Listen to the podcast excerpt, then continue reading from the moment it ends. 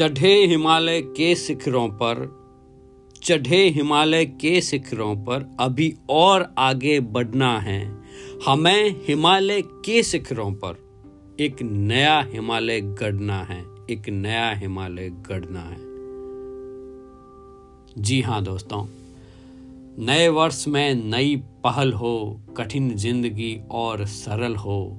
नव वर्ष का उगता सूरज सबके लिए सुनहरा पल हो नमस्कार दोस्तों स्वागत अभिनंदन वंदन मैं मधुकर मोखा अपने नए चैनल रीड एंड राइज पढ़ो व बढ़ो में आपका हृदय से स्वागत करता हूँ, अभिनंदन करता हूँ, वंदन करता हूँ। यह नए वर्ष की आपको ढेरों शुभकामनाएँ आपके सारे गोल नए टारगेट जो भी आप बना रहे हो वो सब संपूर्ण हो। यही मेरी ईश्वर से कामना है। आपको शुभकामनाएँ हैं। साथियों, आरंभ का अंत हो जाना नया साल है। गिनती का नंबर बदल जाना नया साल है। वर्तमान का इतिहास बन जाना नया साल है। उदय होते हुए सूरज का ढल जाना नया साल है। खिल के फूल का डाल से उतर जाना नया साल है।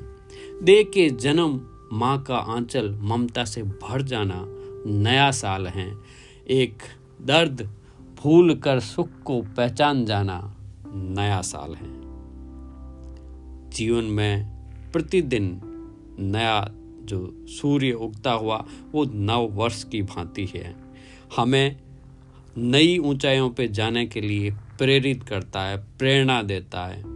साथियों इसी उद्देश्य के साथ मैं आप सबसे अनुरोध करता हूँ रिक्वेस्ट करता हूँ कि आपने नाम सुना होगा श्रीमान अमृत देशमुख साहब का, बुकलेट गाई नाम से जो प्रसिद्ध हैं। उनका एक मिशन है मेक इंडिया रीड भारत को पठनशील बनाए। आओ मिलकर भारत को पठनशील बनाए। मतलब पढ़ने की हैबिट बनाए। जी हाँ दोस्तों, इस नए चैनल में, इस नई शुरुआत के अंदर मैं, मधुकर, मेरे जीवन की छोटी छोटी कहानियाँ बताऊँगा कि कैसे मुझे पढ़ने के प्रति लगाव हुआ। कैसे आप भी पढ़ सकते हैं। ये जो बहुत ही कॉमन सबके क्वेश्चंस होते हैं कि साहब, मुझे तो है ना थोड़ा थोड़ा करके मैं तो बहुत धीरे धीरे पढ़ता हूँ। मैंने तो बहुत सारी किताबें खरीद खरीदी हैं। बुक सेल्फ भरी हुई है, लेकिन पढ़ ही नहीं पाता हूँ, समय ही नहीं मिलता है। शौक या कभी शुरू कर देता हूँ, को दो चार पेज पढ़ के नींद आने लगती है। या एक किताब मैंने आज तक पूरी नहीं की। मैं कौन सी किताब पढ़ूं? मैं फ़िज़िकल बुक खरीदूं या आजकल इलेक्ट्रॉनिक ज़माने में किंडल खरीद लूँ या कहाँ पे पढ़ूं? ऐसे ढेरों क्वेश्चन जिसके हम उत्तर ढूंढेंगे और मिलकर साथ में पढ़ने की राह पर आगे बढ़ेंगे। जैसा कि चैनल का नाम जो है रीड एंड राइज पढ़ो व आगे बढ़ो। साथियों, मैं हार्वे मैकेन के इन शब्दों पर पूरी तरह यकीन करता हूँ। उन्होंने कहा है कि अगर मैं पढ़ नहीं रहा होता हूँ तो मैं बदल भी नहीं रहा हूँ। होता हूँ। और अगर मैं बदल नहीं रहा हूँ तो मेरा विकास भी नहीं हो रहा है। इसी उद्देश्य से हमें हर रोज कुछ न कुछ पढ़ना चाहिए। तो मैं आज के एपिसोड में आपके साथ शेयर करना शुरू करूँगा कि बुकलेट गाई अमृत देशमुख साहब की एक छोटी सी पुस्तिका है। अत्यंत प्रभावकारी पाठकों की सात आदतें, जो उन्होंने स्टीफन कवि के जो सेवन हैबिट्स टाइटल से लिया है, कि क्या सात आदतें हैं जो हर पाठक में होनी चाहिए। उसके ऊपर अब प्रतिदिन एक आदत के ऊपर बात करेंगे, ताकि एक हफ़्ते में हम एक छोटी सी पुस्तक को पूरा कर लेंगे। लेकिन अगर आप साथ देंगे तो पूरे इस वर्ष के अंदर हम प्रतिदिन कुछ नया पढ़ेंगे, कुछ नया सीखेंगे व आगे बढ़ते रहेंगे। जी हाँ दोस्तों तो पहली आदत जो है, वह है आदत नंबर वन। उसके अंदर है, पढ़ने को अधिक गंभीरता से न लें। कई बार क्या होता है कि हम बहुत ही सीरियस ले लेते हैं इसको। कि अभी नहीं हुआ तो अब क्या होगा? आगे कैसे होगा? जैसे मुझे तो सुबह ही पढ़ना था, अब तो दिन हो गया या आज तो मेरा मिस हो गया। साथियों, क्या होता है? मैं बताता हूँ इसमें। जो राइटर ने जो लिखा है, मैं आपके साथ पढ़ के सुनाता हूँ। राइटर कहते हैं कि मैं अक्सर किसी किताब को बहुत उत्साह से पढ़ना शुरू करता हूँ, परंतु 10-15 पन्ने पढ़ने के पश्चात मेरी रुचि समाप्त हो जाती है। उसे आगे पढ़ने की बात से ही मैं ऊब जाता हूँ। बहुत सी किताबों के साथ मेरे साथ यही हुआ है और मैं इस सच्चाई से फिर ग्लानी महसूस करता हूँ। मैं एक अच्छा पाठक नहीं हूँ। ऐसी धारणाएँ मेरे साथ भी थी जब मैं पहली बार सुन, शुरू कर रहा था पढ़ना। ये बहुत ही कॉमन है। आप सुनिए, आपकी शायद ये भी धारणाएँ होगी। ये सिर्फ़ हमारा बिलीफ सिस्टम है।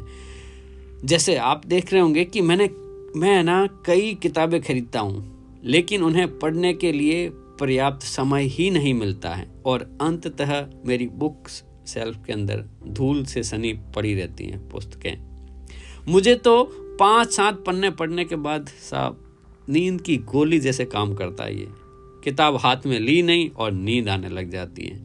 मैं सुबह पढ़ूं या शाम को पढ़ूं, ढेरों ऐसे क्वेश्चन हैं। लेकिन साथियों, ये सारे बिलीफ सिस्टम है, हमारी धारणाएँ हैं। हमें अगर पढ़ना है तो कभी भी पढ़ सकते हैं। क्या करना होगा? राइटर क्या कहते हैं? कि किताबें पढ़ने का ये जो संघर्ष है ना ये तब तक चलता रहा जब तक मैंने यह नहीं जान लिया कि पढ़ने की आदत बनाने में मेरा तरीका ही गलत है, दोषपूर्ण तरीका है। हुआ क्या कि हम जाने अनजाने कुछ अलिखित बचपन से ऐसे जो नियम है ना, जिनकी धारणाएँ हमारे ऊपर लादी हुई है, उसके अंदर फंसे हुए हैं। जैसे हमारे ऊपर हमारी धारणा है कि जब तक आप पहली किताब को पूरी न पढ़ लें, तब तक दूसरी किताब को हाथ न लगाएँ। ऐसी धारणा है दूसरी धारणा यह भी हो सकती है कि अगर आप कोई किताब अधूरी पढ़कर छोड़ देते हो तो आप एक अनुशासन बंद पाठक नहीं हैं। आप डिसिप्लिन नहीं हैं। तीसरा, केवल गहराई तक जाकर पढ़ी पुस्तकें ही आपको ज्ञान प्राप्ति में सहायक होगी। और चौथी, हमारा जो मिथ है, हमारी जो गलत धारणाएँ हैं कि किसी लेखक की कोई अधूरी किताब को आपने पूरी नहीं पढ़ते हैं तो आप उस लेखक का अनादर करते हैं। जी हाँ ऐसे ही जो कुछ नियम है ना, ये अनचाहे दुष्प्रभावों के कारण हमें नुकसान हुआ है। और ये नियम हमें झूठा विश्वास दिला देते हैं कि हम कोई गंभीर, भयंकर गलती कर रहे हैं। नहीं दोस्तों, ऐसा नहीं है। यहाँ लेखक देखो कितनी शानदार बात बताते हैं कि ज़िम्मेदारी का भार आप लेखक पर डालें। साथियों, एक बात बताएँ मुझे। क्या आपने खुद को कभी दोषी माना है, जब आप कोई फ़िल्म अधूरी देखते, चलते बनते? या क्या आपने कभी कहा, हे भगवान, इस फ़िल्म का तो अंत तक मैं नहीं देख पाया, इसमें निर्देशक का अपमान हो गया? या, अरे भाई, मैं तो कोई टीवी चैनल ज़्यादा देर तक देखता ही नहीं हूँ, मैं तो बार बार उसे बदलता रहता हूँ, इसलिए मैं एक योग्य दर्शक नहीं हूँ। ये सब कहना कैसा सनक सा लगता है ना? ठीक है ना? लेकिन जब हम कोई किताब अधूरी छोड़ देते हैं तो हमें खुद में दोष दिखाई देने लग जाता है। क्यों? वजह यह है कि हमने पुस्तक को पढ़ने को बहुत गंभीरता से ले लिया था।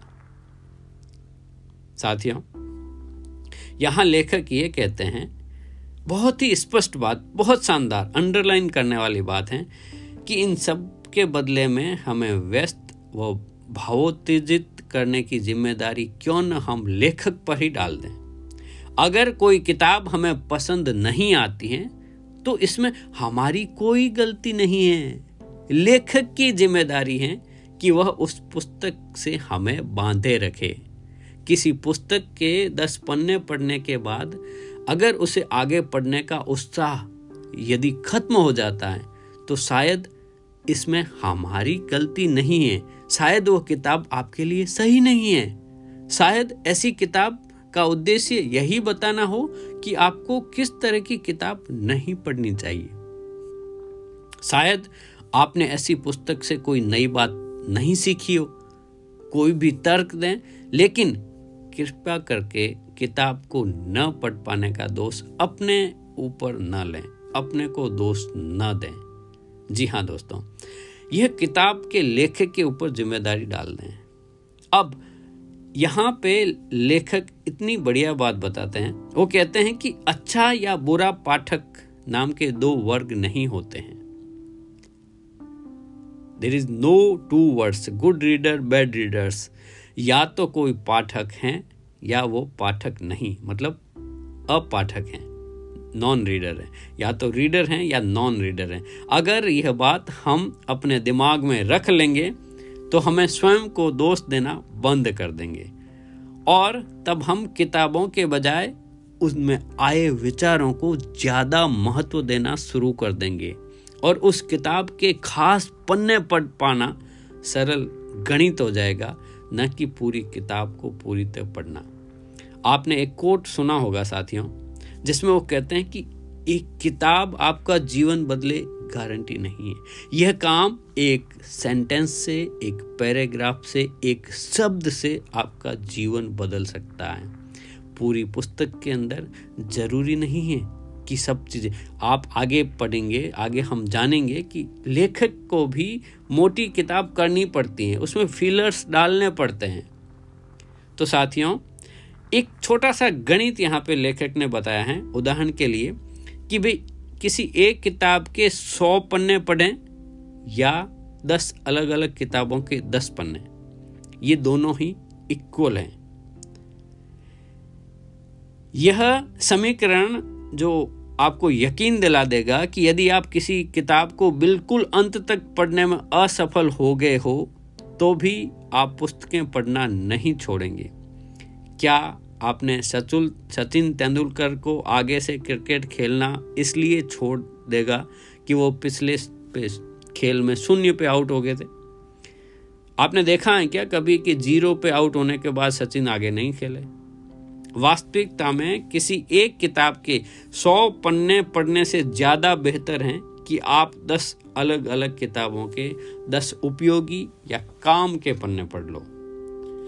हालाँकि, मैं इस कहावत से सहमत हूँ कि केवल आवरण पृष्ठ को देखकर भी किसी किताब का महत्व न आके, लेकिन 10-15 पेज पढ़ने के बाद आपको पता लग जाएगा कि यह किताब आपके लिए है या नहीं है।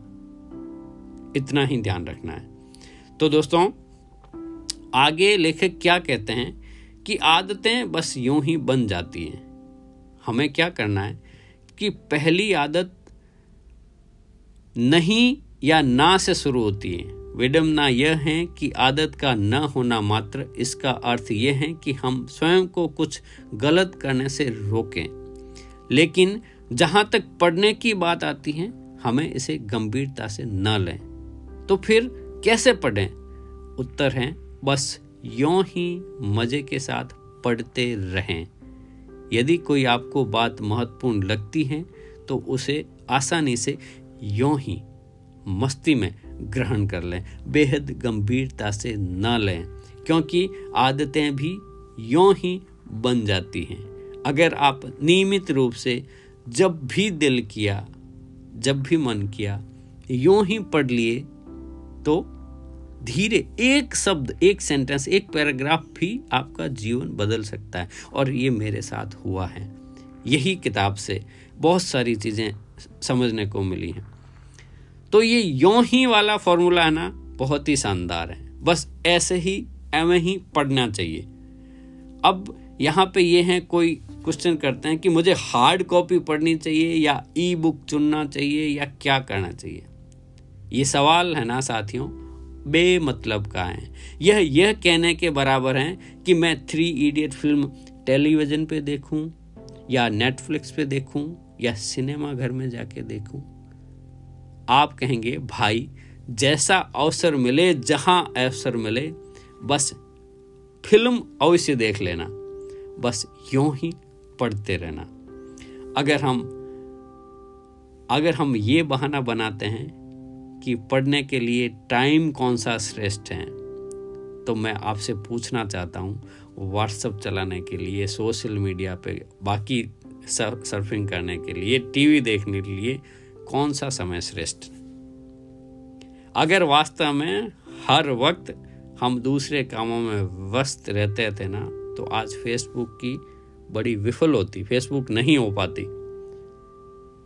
तो साथियों, देखिए, पढ़ने के लिए वैसे तो उचित समय प्रातःकाल का कहते हैं, लेकिन इसको ऐसे पकड़ के ना बैठे कि भाई सुबह नहीं पढ़ा तो अब दिन भर नहीं पढ़ा। जब भी आपको वक्त मिले, बस आप तो पढ़ते रहें। कैसे भी करके, जो भी तरीके लगे, नियमित रूप से पढ़ें। यहाँ आज का जो पहली आदत आपने सीखी है, आप समझे? इसमें जो मैं रिकैप कर देता हूँ, आप बस यूँ ही पढ़ने की आदत डालें, इसे ज़्यादा गंभीरता से न लें। भले ही आप पूरी किताब ना पढ़ पाए हो, लेकिन फिर भी पढ़ते रहें, क्योंकि एक सेंटेंस एक पैराग्राफ एक वर्ड आपकी जीवन बदल सकता है। जी हाँ साथियों, कल फिर से हम आदत नंबर टू सेकंड आदत देखेंगे, जिसमें हम बात करेंगे टाइम पॉकेट्स खाली समय कैसे निकालें। अगर किसी की ये समस्या है ना, किसी को चैलेंज है कि मुझे तो वक्त ही नहीं मिलता पढ़ने के लिए तो लेखक इसमें बहुत ही शानदार टिप्स देंगे। तो आप जुड़े रहें व अपने साथियों को भी जोड़ें।